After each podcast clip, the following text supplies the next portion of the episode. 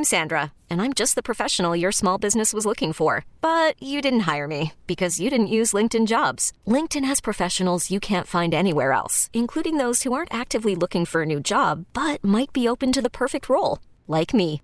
In a given month, over 70% of LinkedIn users don't visit other leading job sites. So if you're not looking on LinkedIn, you'll miss out on great candidates like Sandra. Start hiring professionals like a professional. Post your free job on LinkedIn.com slash recommend today.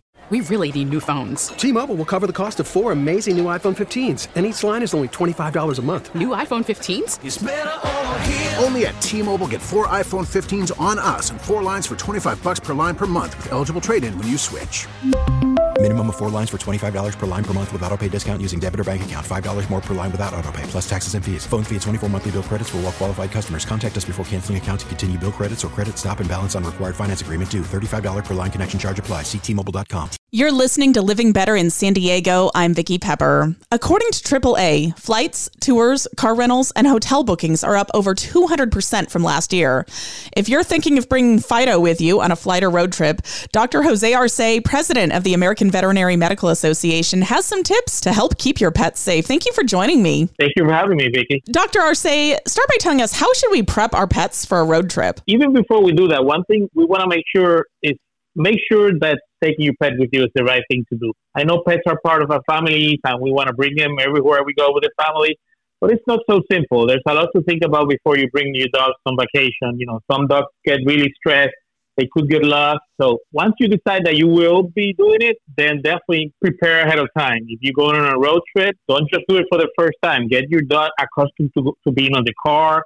Get your dog accustomed to being on a kennel. If you're going to go on a plane, make sure you get a reservation for the pet too because the places fill up. They only have limited quantities. They have a couple in first class and like three or four in, in coach, depending on the airline. So make sure we, we do that with ample time so we have the opportunity to bring the pet with us. And then how can we keep our pets calm and happy while in the car or truck? Good question. First thing, you know, make sure, you know, if they're in the car and truck and you're going to be there for hours, you know, make sure they have things to get distracted. If your dog happens to be, you know, a dog that suffers from anxiety or your cat suffers from anxiety or has problems being on a kennel, make sure you talk to your veterinarian because there's different medications we can use. I hate to use sedatives because it can affect their body temperature regulation and can also affect them if they have, you know, cardiac or respiratory illnesses. But there's certain uh, anxiety medication that we can use. But, you know, it's something that you should decide together with your veterinarian according to what your dog or cat has. And what's the best way to find a veterinarian when on the road? Make sure that you, wherever you're going, you get a list of veterinarians. Your own veterinarian can help you with that. We have information about different veterinarians in different areas of the country through the AVMA. We have a list of veterinarians. So once you know you're going to X city, we can get, help you find out in case you have an emergency, especially if you have a pet that suffers from something and, you know, you, it's on specific medications or, you know, suffers from, let's say, uh, seizures and, and they have one during the trip. You know, you want to go to a veterinarian quickly, make sure that everything's okay. So finding ahead of time the nearby veterinarians is a good idea. Earlier, you mentioned flying with our pet. What do we need to know before that kind of travel? Like I said, first check with the airlines, besides you know reserving a space, they have certain restrictions on breeds and size. Certain breeds are not allowed to fly in some airlines. Some of what we call the brachycephalic breeds, you know, with the flat noses, like pugs, like some of the uh, boxers. Once you know you that your pet can travel, make sure you go to veterinarian. You veterinarian. They need to have their vaccines up to date, and they need to issue a certificate of veterinary inspection which they have to do within 10 days of travel, no longer than that. And what should we pack for emergency travel? The first thing, like I mentioned before, if your pet has certain conditions, make sure you have ample medication throughout your travel. If your pet is in a special diet, let's say kidney disease or renal, I mean, or liver disease, make sure you have a small bag with you.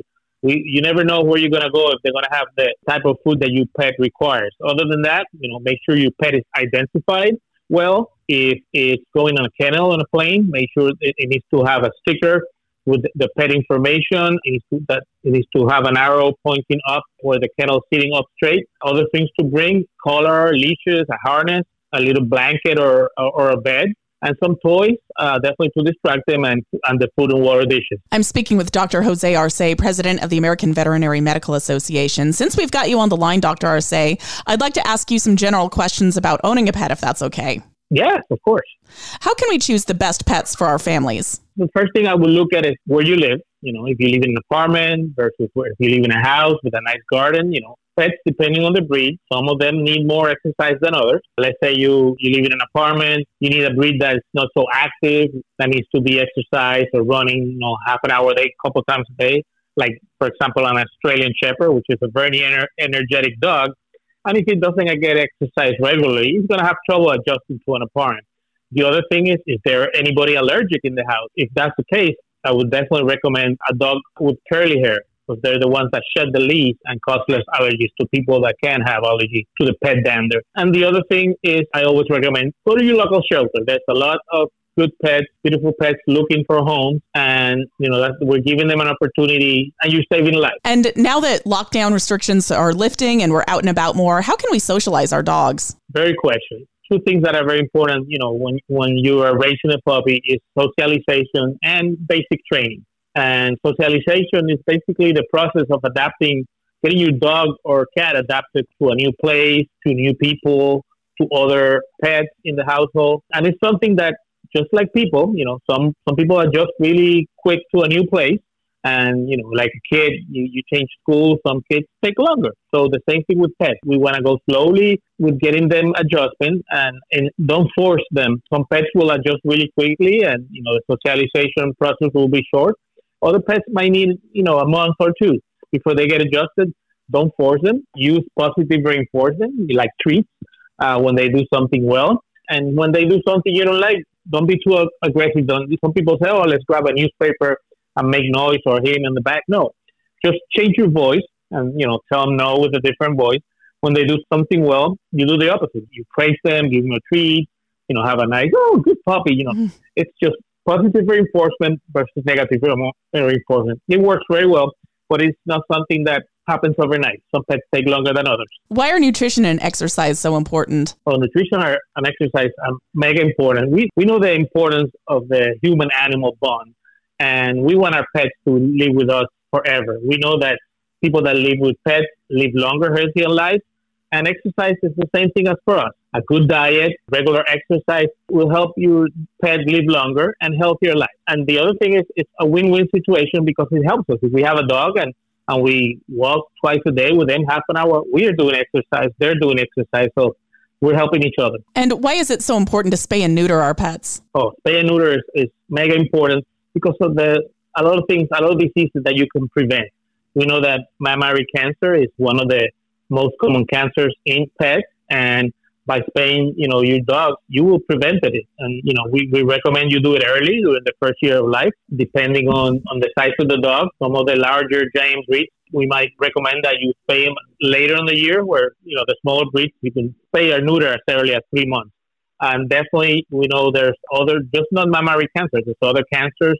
There's problems in males with uh, prostate uh, problems that we can prevent by spay and neuter. And with the 4th of July coming up, what are some ways that we can keep our pets from freaking out over fireworks and bolting out of our yards? Definitely keep them inside if possible. Keep it in a place where you can have something that might mask the outside noises. Have them in a room with a with music or TV with people, ideally. I, I know we all want to watch the fireworks, but some pets really, really suffer from those noises. Their hearing is, is five times our hearing. So imagine how some people feel about fireworks, because in some people, they really get bothered by the noise. With dogs and cats, it's much worse because they really, really have a good hearing. And it's something that they really get stressed. Some of them escape and they get lost. They're never found again, or, or they escape from the house and they get hit by a car. So there's a lot of things that can happen. And most dogs don't like fireworks, and for me, it would be trying to keep them, uh, you know, in an area where they can hear the fireworks at a lower volume.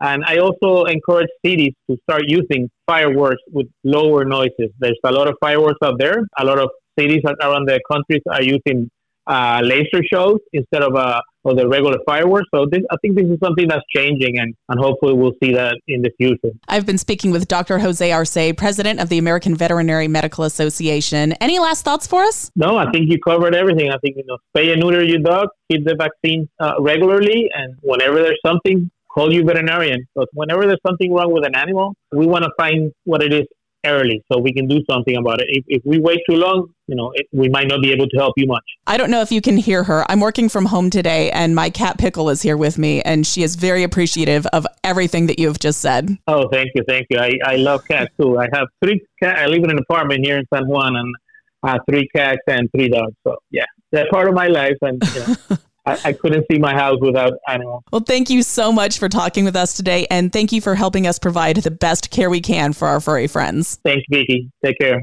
We really need new phones. T-Mobile will cover the cost of four amazing new iPhone 15s, and each line is only $25 a month. New iPhone 15s? Only at T-Mobile get four iPhone 15s on us and four lines for 25 bucks per line per month with eligible trade-in when you switch.